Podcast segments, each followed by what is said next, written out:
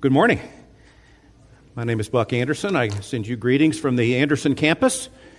I was told that they traded me for this morning for some Ozarka water or something for the week, and so we'll see how that works out. But we're going to continue our time in the Word of God and specifically looking at theophanies. I'm sure that every guy that stood up here and preached their theophany, theophany thought they had the neatest theophany to speak about. I'm convinced I do too, because I love Daniel chapter 7. I love the whole book of Daniel. I was privileged to be able to major in the Old Testament, and I uh, found myself marking up the book of Daniel a whole lot. And uh, in particular, the seventh chapter. And that's where we're going to be in the bulk of our time today in, in the first 14 verses of, of Daniel chapter 7. But we need to set up the book a little to make you understand or help you understand a little bit about what's going on. I know you've been in Daniel 3 before. Uh, but let's remind ourselves that, that Daniel is, is a rather unique prophet. He, uh, he has uh, a prophet to Judah during this time of uh, 605 BC to 6 uh, to 535, but he has a specialty. Uh, he's a dreamer. He's a, a vision reader. He is a, a guy who probably grew up at home hearing his mom say, Daniel, you're just a dreamer. And it worked out pretty well for him, for Daniel's dreams really will comprise the bulk, the bulk rather, of the book of Daniel. He will interpret others' dreams, he will have dreams on his own or visions, and then interpret them. And through those dreams and visions, lay out for us the history of the world and its future. So it's really an amazing document. Uh, he is also what's called an exilic prophet. There are only two exilic prophets. These are guys that prophesied during the time of the Babylonian captivity. And finally, in 586 BC, Jerusalem was ruined by Nebuchadnezzar and his Babylonian armies. And over three separate times in 605 BC, 597 BC, and finally in 586 BC, Jews were carried back to what would be modern day Iraq. And they were made to serve in the court, in Daniel's case, of Nebuchadnezzar, or do meaning, meaning, uh, meaningless tasks elsewhere.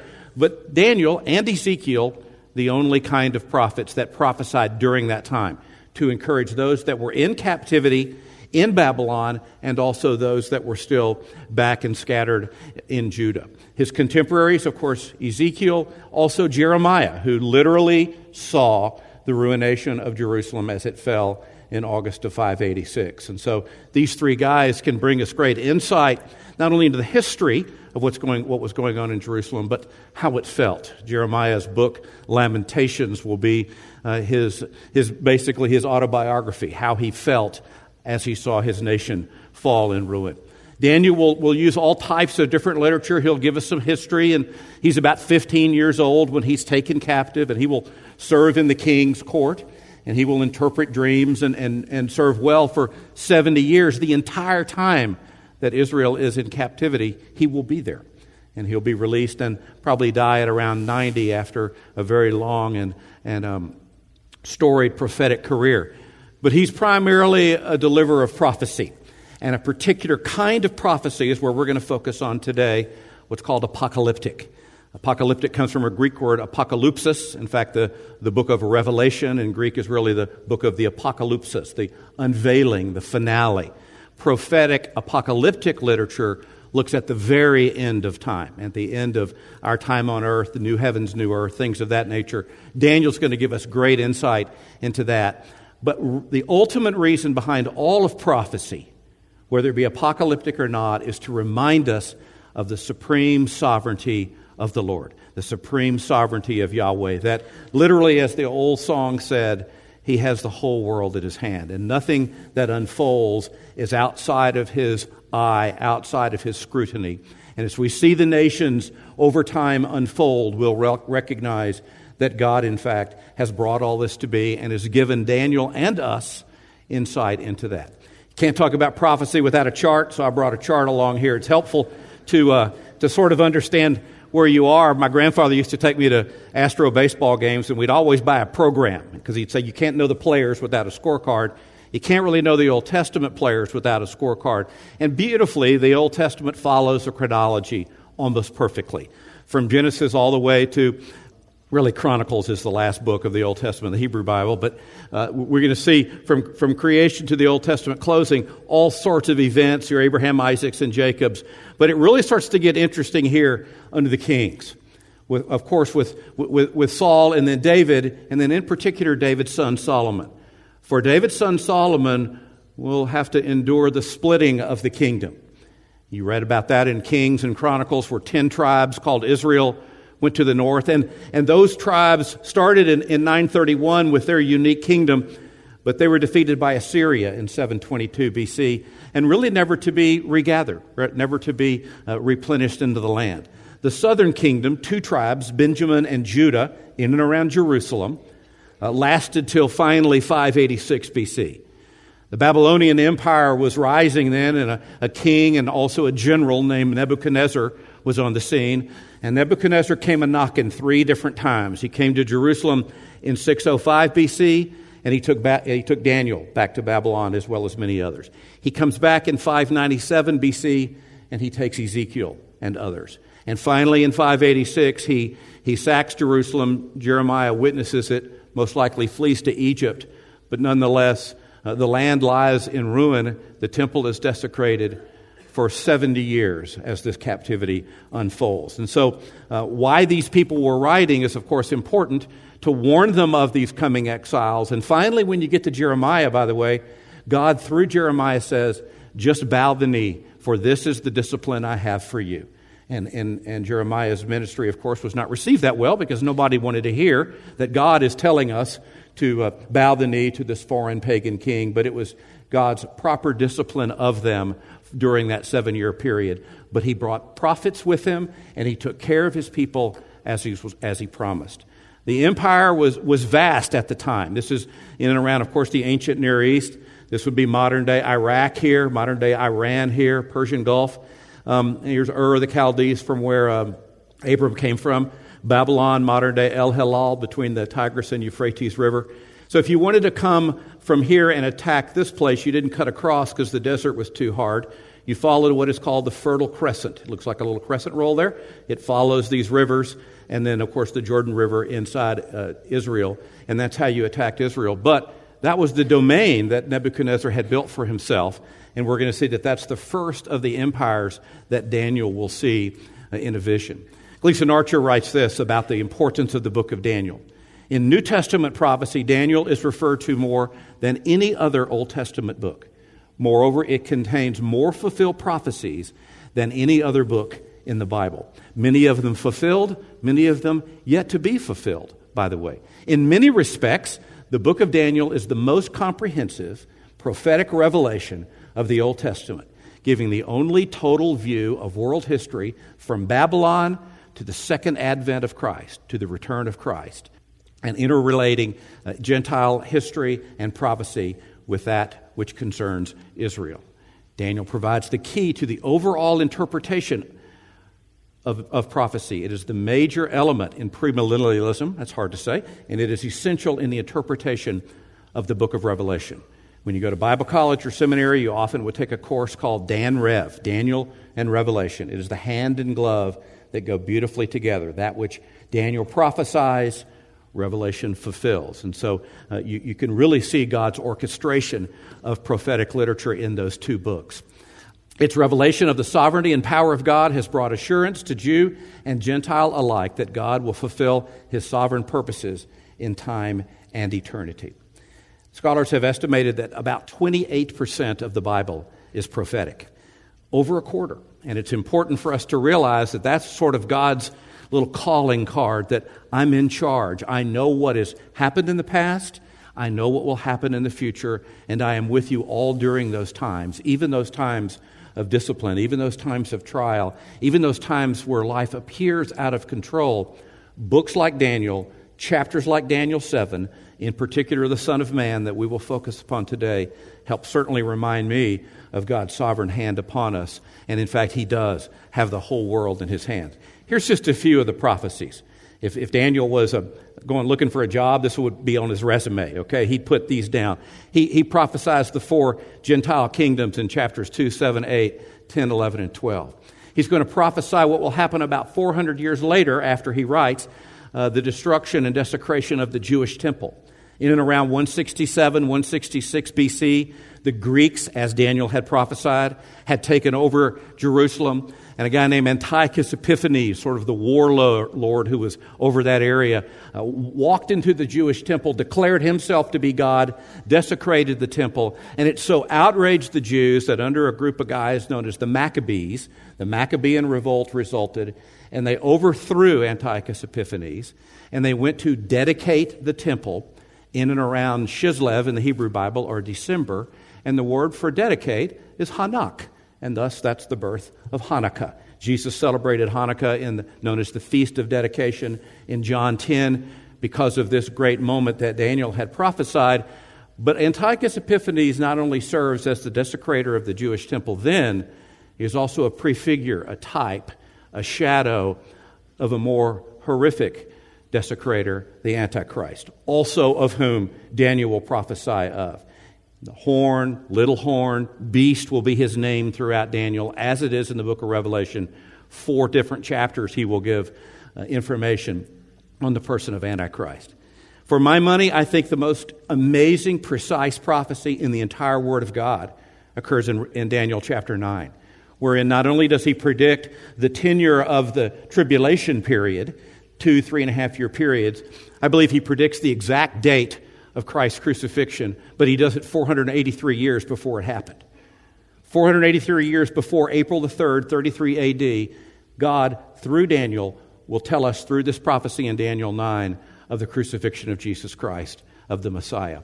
He will let us know about the links and details of the tribulation, that it will begin with a covenant that Israel will make with peace with another, that other will divide and, and, and ruin that peace covenant halfway through, revealing himself to be not their friend, but their foe. The Antichrist is now revealed. And then the last half of the tribulation, known as the Great Tribulation, emerges. Two, three and a half year periods culminating with the return of Jesus Christ.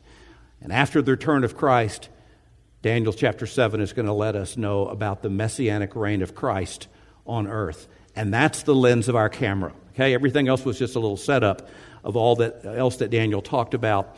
But after the return of Christ is where I want to draw our attention to in this little theophany in Daniel chapter 7 around this character known as the Son of Man, which will ultimately emerge with the earthly reign of Jesus Christ after his return.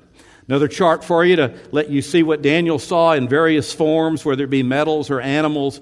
Um, scholars have long agreed that, that he was referring to empires, and it's interesting, the first empire that would come on the scene, Babylon in this case, would be eaten or destroyed, defeated by the next one. So Babylon defeated by Persia, modern day Iraq, then Greece, who defeated Persia, and then Rome, who defeated uh, Greece. Interestingly, though, Rome is stated in two different parts, and scholars have thought that perhaps the Rome that we know that uh, overruled Jerusalem in around the time of Christ and was ultimately removed around 70 AD was just the first part of that prophecy. And there's a Rome kingdom yet to come, the kingdom of the Antichrist. We'll see how that unfolds, but the, the, the prophecy seems to allow for that possibility.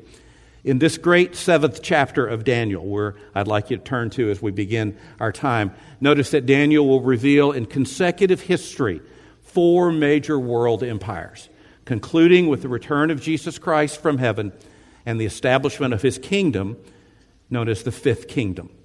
We see in this section that Daniel is going to have a vision first of these four kingdoms, and then we're going to get in verses 9 through 14 where our focus will primarily be, and the, the key figure being the Son of Man and what is given to him and why that matters to us. Okay? So, uh, as he sees his vision in, in 1 through 8, those four kingdoms that we talked about Babylon, Persia, Greece, and Rome, each devouring the other. And now we see God is going to change the plan.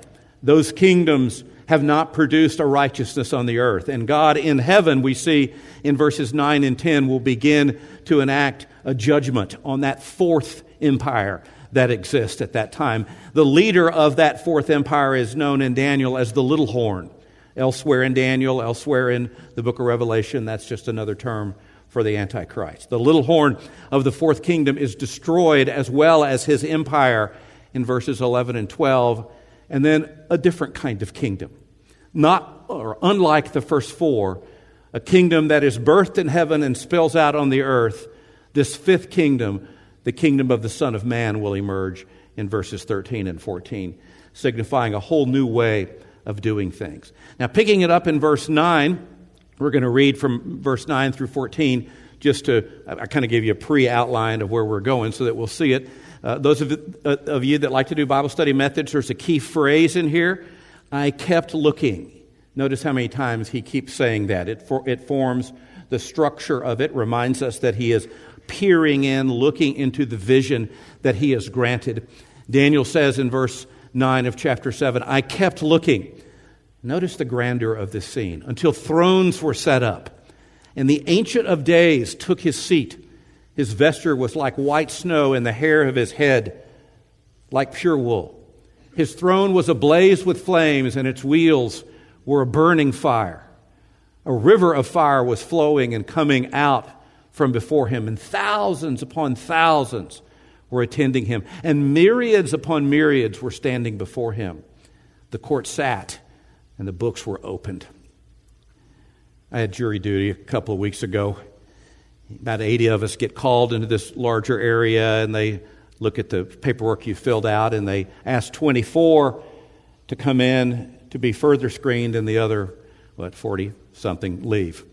I was part of the 24 this time, and you go into the court, and it's sweared in, and bailiff comes in, ask everybody to stand up when the judge comes in. The lawyers welcome themselves and, and begin to present the case loosely so that we they can determine whether we can judge fairly. And it's a nice courtroom scene in downtown Bryan. I'm, I'm convinced that the judge was in the back, I think, playing video poker during the whole time, as I wasn't quite certain what she was doing, but it was not grand like this. Daniel, after he saw this prophecy, grew pale. He was ill from the grandeur of what he saw. It was so overwhelming to him, he realized, I, I, I don't belong here. I shouldn't be seeing these things. Notice the scene. It's a courtroom scene. The court sat, the books were opened. He goes on to say, I kept looking. There it is again. Because the sound of the boastful war, words which the horn was speaking, Antichrist, and I kept looking until the beast was slain and his body was destroyed and given to the burning fire. That will occur literally, almost word for word, in the great white throne judgment, the lake of fire in Revelation chapter 20, borrowing directly from those words and imagery from Daniel 7. As for the rest of the beasts, the other nations, their dominion was taken away, but an extension of time or life was granted to them for an appointed period of time. Only the emperor and the empire of the fourth kingdom is destroyed. The first part, I believe, of the Roman Empire that will ultimately be destroyed as Antichrist will, uh, will be its head, as we'll see as this unfolds. I kept looking in the night visions, and behold, with the clouds of heaven, here's our boy, one like a son of man was coming.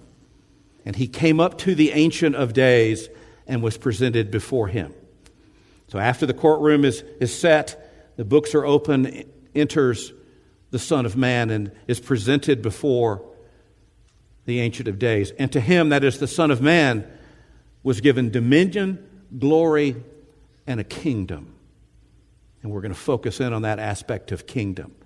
Why was he given dominion, glory, and a kingdom? Daniel tells us that all the peoples, nations, and men of every language might serve him.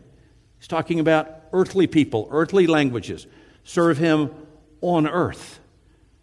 His dominion is an everlasting dominion which will not pass away, unlike the one we just saw in the previous verse.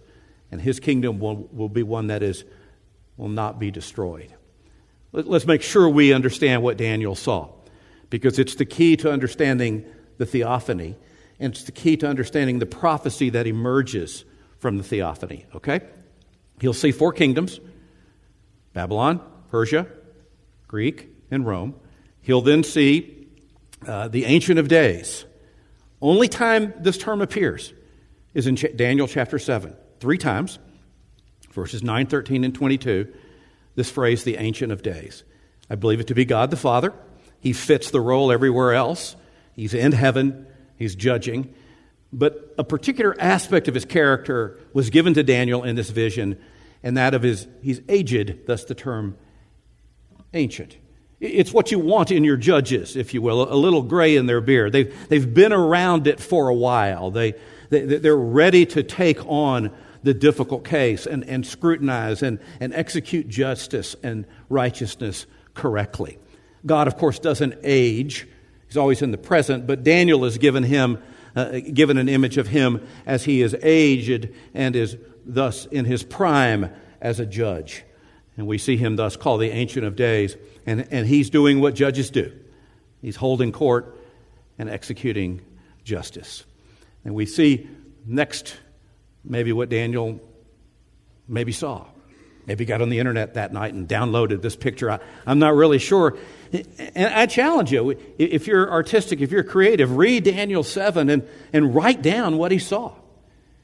Later, he'll say he grew pale as a result of the amazingness of what he saw. Uh, an aged one, uh, quite capable, obviously, books opened, angels, myriads around him, and then other people before him, wheels and fire. It's, a, it's intended to knock your socks off, and it did. Daniel was overwhelmed with the vision. We then see the next character come on the scene the Son of Man.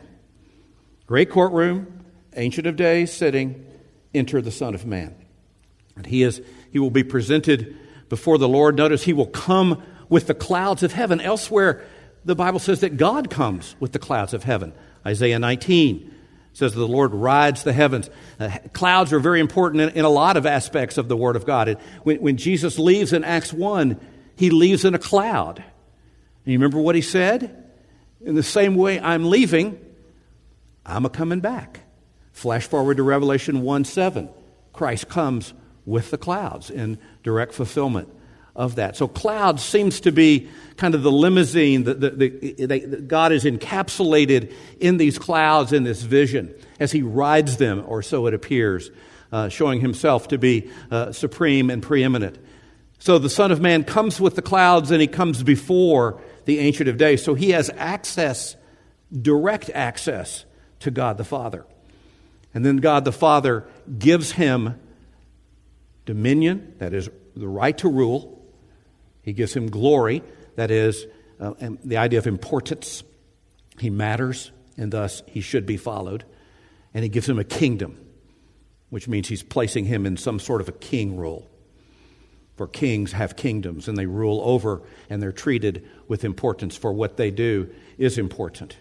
Fifth kingdom is what he was given. Not like the first four. The fifth kingdom, one that starts in heaven, comes onto the earth, over all the people on the earth, one that will not be destroyed.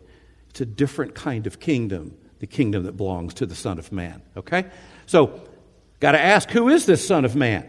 We probably already know the answer, but let's let the Bible teach us as it unfolds because that's one of the most important aspects of biblical prophecy is to allow the revelation to unfold as it, as it seeks to unfold very much like a relay race one, one person runs one leg of the race and then hands the baton to the next person and that individual advances the race one author begins a doctrine the next author maybe two three hundred years later will advance the doctrine to ultimately what we see it at the book of revelation but we're seeing now that being unfolded Son of Man was seen in heaven with God the Father. That's not easy access. He's seen riding the clouds with God. We've seen elsewhere that God rides the cloud. He is given this vast kingdom by the Father. He is to be served by all the peoples of the earth. Notice what David had said 400 years prior about this king. The Lord says, I have installed my king upon Zion, in and around Jerusalem, my holy mountain. Surely I will give you the nations as your inheritance and the very ends of the earth as your possession. Really, the doctrine of the kingdom is going to begin all the way back to Genesis 3, where after Adam and Eve sinned, the seed of the woman was promised, the one who would come and remove the terrible curse that is upon the earth and the, and the undignified aspect of being creatures intended for glory but now ruined by sin. That doctrine is going to be advanced later by 2 Samuel 7, we'll see in a moment. But the Son of Man is going to refer to himself here, in this case, as the Son of Man, the Lord Jesus Christ. Notice when asked the question, Are you the Christ, the Son of the, the Blessed One in Mark 14? Jesus will answer, I am. And you shall see the Son of Man, speaking of himself, sitting at the right hand of power and coming with the clouds of heaven. All these imageries that you'll see in Ezekiel and Daniel and Isaiah and later in the Gospels, also in Revelation, Paul captures perfectly in Philippians 2, the famous kenosis passage, where Jesus emptied himself of the great glory that he had so that he could take on human flesh and die an appropriate sacrifice for you and me. Therefore, as a result of those actions and the great glory that the Lord possesses, God has bestowed upon him, has highly exalted him, rather, and bestowed upon him a name which is above every name, that at the name of Jesus every knee should bow and every tongue confess that Jesus Christ is Lord. The Father is setting up a kingdom for his Son. And we're seeing that the Son of man is, in fact, the Lord Jesus Christ.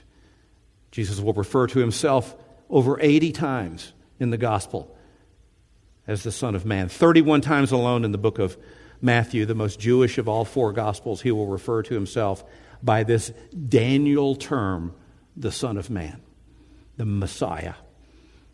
It is a widely used messianic term and in perfect keeping with the grandeur and importance of Daniel's prophecy, as we're seeing in chapter 7. Who authorized this kingdom? Well, we've seen that he came before the Ancient of Days. The Ancient of Days, God the Father, is the one behind this. Some 400 years prior, David had a deal presented to him by God the Father. And David, an earthly king, was told these words. in a marvelous seventh chapter of 2 Samuel, and I uh, implore you to, to know it well, for it's a key moment in the relay race. In the prophecy relay race, it's a key handoff as we move to not just any earthly kingdom, but a particular kind of earthly kingdom. An earthly kingdom that must be throned or housed by a descendant of David. So he tells to David, Your house, David, meaning your progeny, your offspring, and your kingdom shall endure before me forever. We don't have a Jewish king right now ruling in Jerusalem. When Jesus came, he said he was that king, but he's not here anymore. But he promised to come back. If you put thoughts like that together with this passage, I think it's reasonable to conclude that the promise given to David is to be taken literally. That on the throne of your son, a king will sit that comes from David. When Jesus was presented in Matthew chapter 1, Matthew writes what might appear boring information to us, a genealogy, right? He starts his book off that way. But it starts off with this verse the genealogy of Jesus Christ, the son of David, the son of Abraham.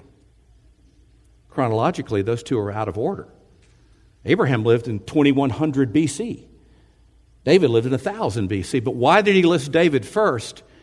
Because you didn't just have to be a son of Abraham, you had to be a son of David, a particular descendant, not just Abraham, not just Isaac, not just Jacob, but through the lineage of David, the king will come.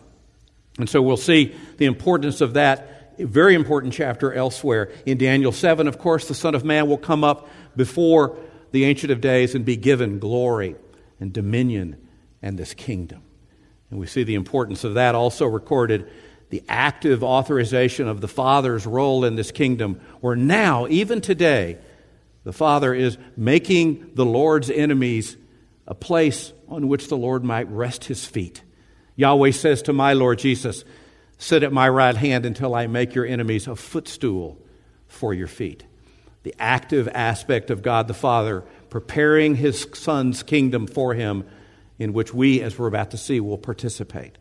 The, the, the, kingdom is called many different things. As you read the scripture and as you study other books, you'll see it called the kingdom. It's the fifth kingdom, as we've seen here. The messianic reign of Christ, as I've chosen to entitle it, the, the messianic kingdom uh, the millennial kingdom, because Revelation will talk about that it lasts a thousand years.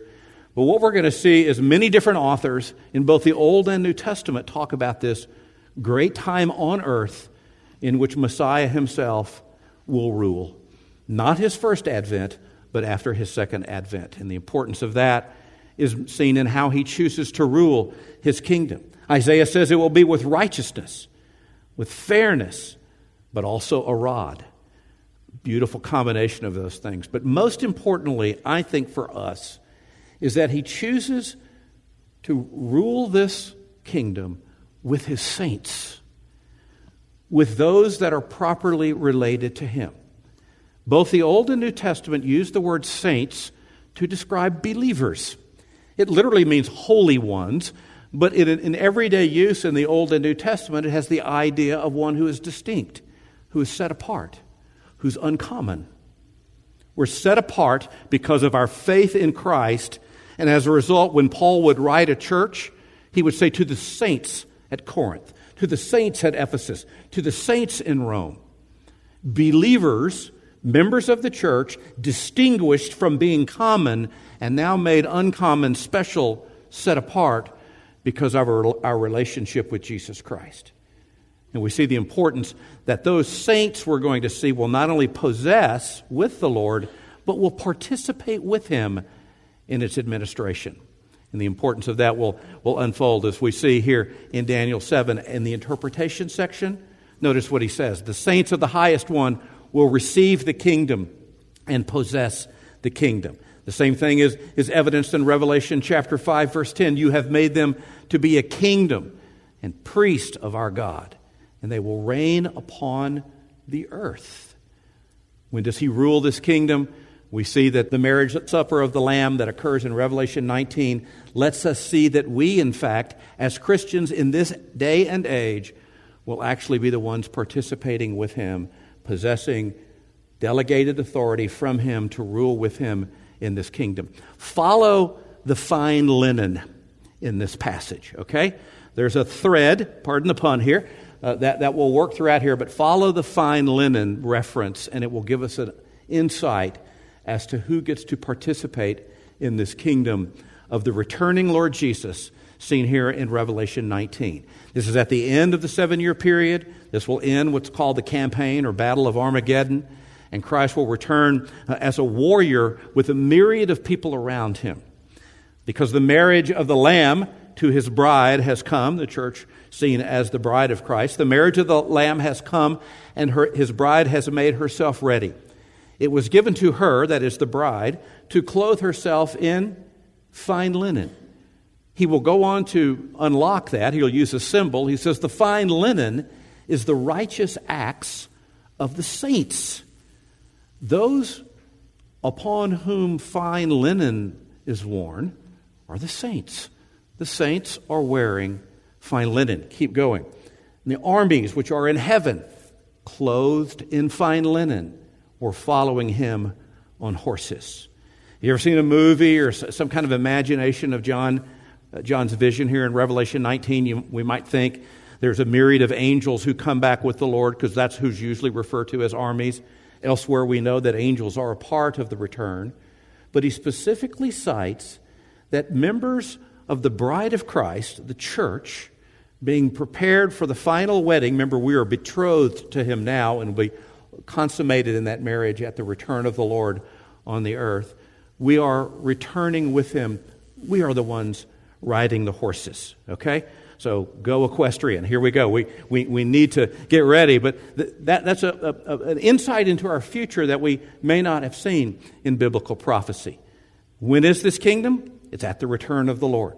He's going to be asked a question in, in Matthew chapter 24, which is known as the Olivet Discourse, a crucial chapter on biblical prophecy. He will quote from Daniel in that chapter, and it will advance the story of, of, of his uh, return or up into his return. But he'll be asked this question What is the sign of your coming and the end of the age? Notice the question presupposes that the sign of your coming and the end of the age are the same thing.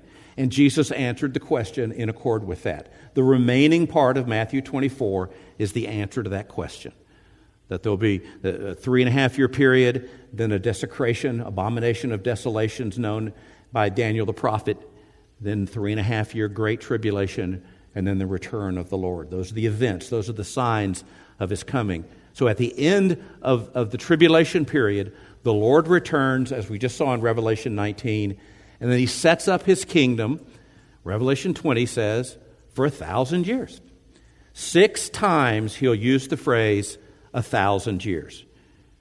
Okay, in Revelation chapter 20, verse 2, 3, 4, 5, 6, and 7. Six straight verses, one reference each verse for a thousand years. Here's a couple. And they came to life, those that had died during the tribulation. They come to life and reigned with Christ for a thousand years. They will be a priest of God and of Christ and will reign with him for a thousand years. Our participation in this kingdom, yet future, is unmistakable in the Word of God. The chart that we've been sort of unfolding is before you now. You see the, the four great kingdoms. We bring up to the kingdom that we're talking about the kingdom of the Son of Man, the messianic reign of Christ on earth. This kingdom is an earthly kingdom centered in and around Jerusalem. Jerusalem will undergo a great deal of, of uh, geographical changes, uh, be an earthquake, new mountains will emerge, new rivers will emerge. 2 Samuel chapter 7 had promised an enduring earthly kingdom. It seems to be in keeping with the messianic reign of Christ on earth. Matthew 19 and Matthew 25, our next two witnesses, if you will, can help us have even further insight. Both of these are words of the Lord Jesus. First from Matthew 19, when the Son of Man, there he is referring to himself as the Son of Man, when the Son of Man will sit on his glorious throne, you, the apostles who he's speaking to, to whom he is speaking, shall also sit upon 12 thrones, judging the 12 tribes of Israel. So the apostles seem to have a particular important role as judges over regathered Israel, living in actual Israel and in around Jerusalem, tribed up again, all 12 tribes being distinguished, and they will be like mayors or governors over those particular various tribes. Elsewhere, six chapters later, Jesus will say this the great sheep and goat uh, separation in Matthew 25, 31 through 34. But when the Son of Man comes in his glory, then he will sit on his glorious throne, and all the nations will be gathered before him. It seems to me like an earthly scene. He's come back to earth. The people before him on earth are, are, are over here, the sheep to the right, goats to the left. The sheep are allowed in because of their proper relationship to the Lord. They had believed in Messiah, and the goats are not allowed entrance. Notice what he says to the sheep Come, inherit the kingdom prepared for you. The Ancient of Days gives the kingdom to the Son of Man. The Son of Man, our Lord Jesus Christ, includes us as fellow possessors and fellow participants in this yet future kingdom on earth. How is this kingdom different? Well, as you might imagine, it's not like Babylon. It's not going to be like Persia or not going to be like Greece or Rome. This one's going to be overruled directly by the Lord Jesus Christ, physically here. It is the ultimate Emmanuel, God with us. He is not in heaven, not just the Holy Spirit presence, the person of Jesus Christ, the one for whom our heart longs to see and be near, will be on this planet ruling over. And that is the primary distinction of the millennial reign of Christ. It will be populated by glorified saints, you and me, believers who die prior to the tribulation or are raptured will receive glorified bodies and come back with him wearing fine linen, riding horses. That's the image. That's our future to be not only returners with him, but be participants and possessors of this kingdom with him. We will enjoy a delegated authority. The tribulation, of course, there'll be people at the end of the tribulation who will survive. They will only be Christians, for everyone else will be removed. Uh, but they will enter into the millennial kingdom in the same kind of spiritual condition that you and I are in. Believers in Christ, yet just regular men and women. Still having the vestige of Adam's sin, still having these great battles between the flesh and the spirit. Regular Christians just like you and me, but around them will be glorified saints and the person of the Lord Jesus Christ. They will have children, those tribulation surviving Christians, and it is not guaranteed that over that thousand years that all those children will be believers. There will be sin in the millennial kingdom. We know from Isaiah, we know from the end of book of Revelation in chapter 20, it will be dealt with harshly, but nonetheless it will be there. And as a result, they will be also populated by the offspring of the tribulation survivors. And so, what else distinguishes this kingdom? It's all sorts of things. The sun will, will return to a, different type of efficiency that it has now and cause all sorts of growth that you see earlier, by the way, in the book of Genesis, very similar to the length of life that you saw early in the book of Genesis. Natural changes as well. Notice the various chapters that I'm referring. It's not just Revelation 20, it's not just Daniel, it's Isaiah, it's Ezekiel, it's Amos, it's Zechariah. These are the usual suspects that talk about this reign of Christ on earth. vastly increased fruitage and produce, great productivity uh, uh, of animals, superabundant food supplies, abundance of wine, all sorts of uh, uh, situation there that you might enjoy or not. Maybe that's why the ferocity of the animals have been removed. Remember in Genesis 9, the fear of man will be upon animals. Now it's removed by the time we get to the end of the book of Revelation, as prophesied by the book of Daniel. Great healing of disease and deformity, great longevity of life in Isaiah 65. A youth will be known as a youth at the age of 100. Remember the genealogies of Genesis 5 and Genesis 11? Guys were living 6, 700, 800, 900 years. You're just a young guy at 100. It completely blows the way we view life, but I think we're seeing that's how life was intended to be led and how sin has had its ravaging effects on all these things. And now they're returning with the return of the Lord Jesus and his establishment of his kingdom. Great reduction in sin. Jesus ruling from Jerusalem with a myriad of glorified saints throughout the world, bringing about his righteousness. It is a wonderful time to be alive, for peace will prevail. The famous verse from Micah 4 that's inscribed on government buildings and university buildings is really a prophecy about the millennial kingdom. He shall judge between many peoples and rebuke strong nations afar off. They shall beat their swords into plowshares and spears into pruning hooks. Nations will not lift up sword against nation, neither will they learn war anymore. Does it matter? I think it does. I think it completes our understanding of the Lord Jesus Christ. Maybe we just have little snapshots of him. The theophanies were intended to let you see that he's been around since the garden. He's been involved in the affairs of human beings since the beginning. Colossians 1 will say he was the one who actually created us. We've seen these pictures of him, and, and certainly the, the images that you see in the Old Testament the, the, the, the story of the, the bull and the blood and, and, and, the goats, and finally the Lamb of God, and then the Lamb of God crucified on a cross and then ascended, and now returning. And now returning to do what? Establish this kingdom, to let us see what life, even in our states now, could be like with the person of Jesus Christ living among us. I think it also helps us complete our understanding of the story of the Bible. Remember that image of a relay race. Prophecy and, and, the revelation is progressive. He doesn't tell us everything at first, just like a good novel. You got to read the first chapters to get to the good stuff at the end and watch the chapters unfold and the characters develop. But ultimately, you'll see a story a story of righteousness that has been ruined and then immediately upon the righteousness that was ruined, God began a plan to restore that righteousness. And so these images uh, of righteousness and ruination and ultimately restoration comprise the story of the Bible. And chapters like Daniel 7 and doctrines like the doctrine of the kingdom of Messiah are important to, to, to sear well into our hearts to recognize that God is indeed supremely sovereign. He does have the whole world in his hands. He's got our backs. He's got the future. And the amazing thing is that we are a part of it. That's why proper, uh, a proper understanding of the gospel is so important.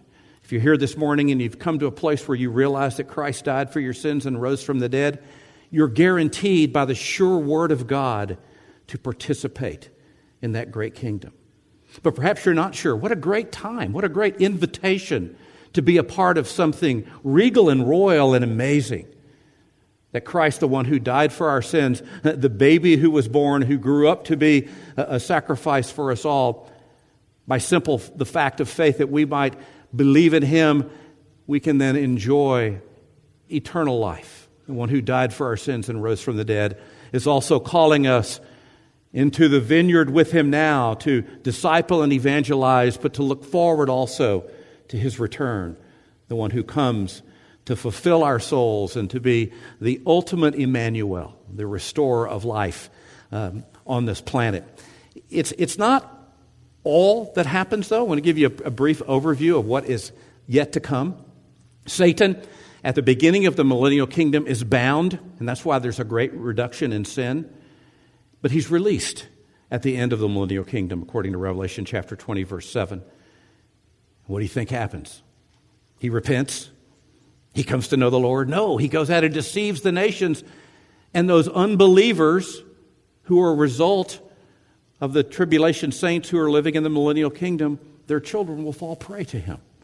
And they will be deceived again, showing the terrible effect and ruination of Adam's sin within us. It needs to be eradicated, it needs to be completely removed. False prophet and Satan will then be destroyed at the end of, the, of Revelation chapter 20. Great white throne judgment, judging all unbelievers at the end of Revelation 20 as well. The earth will then be purged by fire, and then we see the culmination of the Bible. The first two chapters, Genesis 1 and 2, perfect paradise for what we were intended. God and His creation under complete order, vertically and horizontally, ruined by sin, and it takes everywhere from Genesis 3 to the end of Revelation 20 to ultimately deal with that terrible foe, that terrible ruination that we call sin. And finally, at the end, paradise is restored. Paradise seen, paradise lost, paradise restored in Genesis, in Revelation 21 and 22. It's a beautiful story. It's the story of God who designed something for us, who did not leave us alone even in the midst of our participation of the ruin of his creation, but is actively engaged in restoring us back to himself and ultimately the planet back to its original intent. And that really is what our heart cries for. What we were intended to be people with whom God had relationship, people with whom we had relationship with him. Emmanuel, God with us, and that we get to participate with Him in this future kingdom and in the new heavens and new earth. That's outside of our topic today, but that's also on point. Helps us see the wonder for which we were created. David writes in, in Psalm 8 What is man that thou art mindful of him? You have crowned him with glory and honor. We're not just little worms set aside because of our sin. We are the objects of God's restoration so that we can be what we were intended to be. And stories like Daniel 7, at least for me, kind of fire me up a little to let us know what it is that we were intended to be so that I might participate with him well. Daniel 7, the Son of Man. Father, we thank you so much for the privilege to think about these things this morning. We ask you for opportunity outside this place to search the scriptures to see if these things are so. And help us be encouraged by your supreme sovereignty. We thank you for this time now in Jesus' name. Amen.